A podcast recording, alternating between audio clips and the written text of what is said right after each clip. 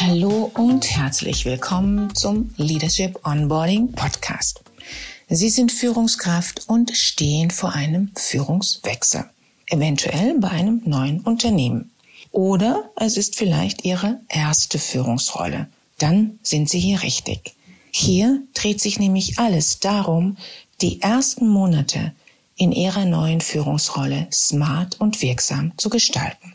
Falls Sie sicherstellen wollen, dass Ihnen die ersten Monate in der neuen Führungsrolle gut gelingen und Sie mit einem professionellen Sparingspartner arbeiten möchten, buchen Sie gerne direkt auf meiner Website einen Termin für ein Erstgespräch. Und nun wünsche ich viel Spaß mit der heutigen Folge.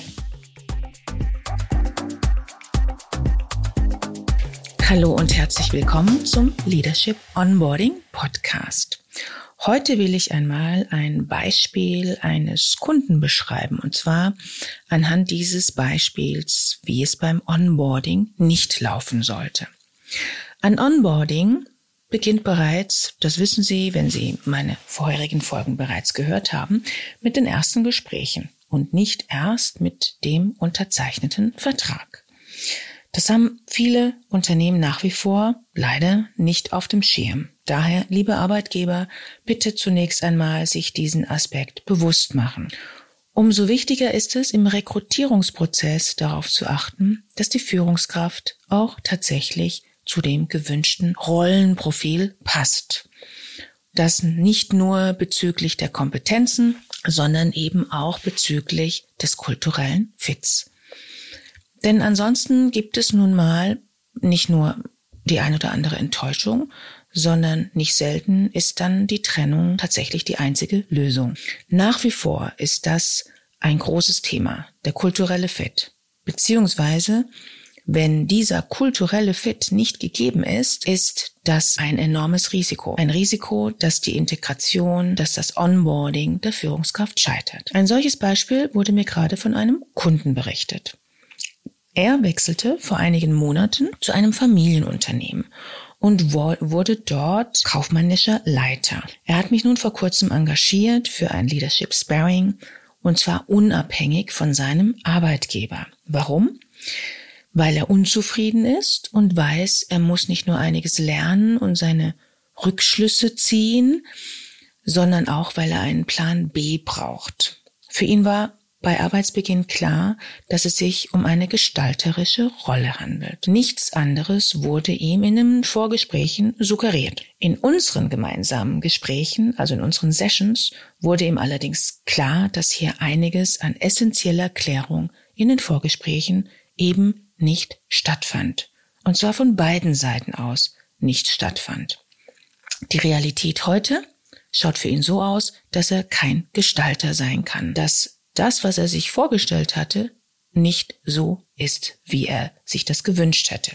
Er fühlt sich in seiner Rolle wie ein Assistent, ein Vorstandsassistent und ja, an der kurzen Leine des Familienpatriarchen. Seine Learnings für die nächsten Gespräche mit potenziellen Arbeitgebern und Gesprächen mit Personalberatern. Die gegenseitigen Erwartungen klären und dies auch und gerade dann einfordern, wenn nicht klar kommuniziert wird. Ja, für manchen mag das manchmal auch unbequem sein, aber klar ist auch, wenn von Unternehmensseite nicht konstruktiv, proaktiv kommuniziert wird, dann kann man auch seine Rückschlüsse daraus ziehen. Wer hier wegschaut und sich sagt, na ja, man kann ja nicht alles vorher klar bestimmen und klar kommunizieren, das haben Sie vielleicht auch schon mal gehört, der liegt einfach falsch. Insbesondere wenn ich als Aspirant einer neuen Führungsrolle konkrete Fragen stelle zur Ausgestaltung der Rolle, der Aufgaben und es gibt nur vage Antworten darauf, dann sollte mir das ganz grundsätzlich zu denken geben. Ja, Learnings. Wer offen und unmissverständlich kommuniziert, hat erst dann die Chance, auch verstanden zu werden. Dann stehen eben auch keine falschen Erwartungen im Raum, die nicht erfüllt werden können. Interessanterweise gibt es hier in meiner Erfahrung ein paar typische Gründe, warum viele Führungskräfte nicht klar kommunizieren. Und zwar wären das auf der Arbeitgeberseite. Man glaubt mit der unklaren, vagen Kommunikation könnte man doch alles schön offen lassen und dann mal schauen, wie sich die Dinge entwickeln. Mit anderen Worten, man will sich einfach nicht festlegen im Vorfeld. Oder eben auch, man scheut sich davor, Klartext zu reden und will nicht, dass der Kandidat durch manche kritische Aspekte irritiert oder abgeschreckt wird.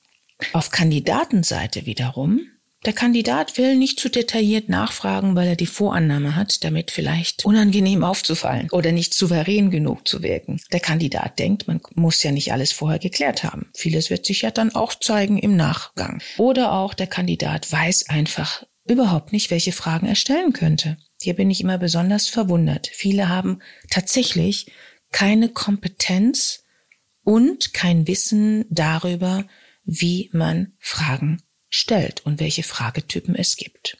Tatsache ist, als Learning, wer sich hier zurückhält oder glaubt, dass sich alles schon irgendwie fügen wird, geht ein großes Risiko ein und darf sich hinterher nicht wundern. Wer nicht die richtigen Fragen stellt, wird die relevanten Antworten auch nicht erhalten. Und wer sie stellt, weiß anhand der Antworten, ob die vakante Funktion und das Unternehmen passen oder eher nicht passen.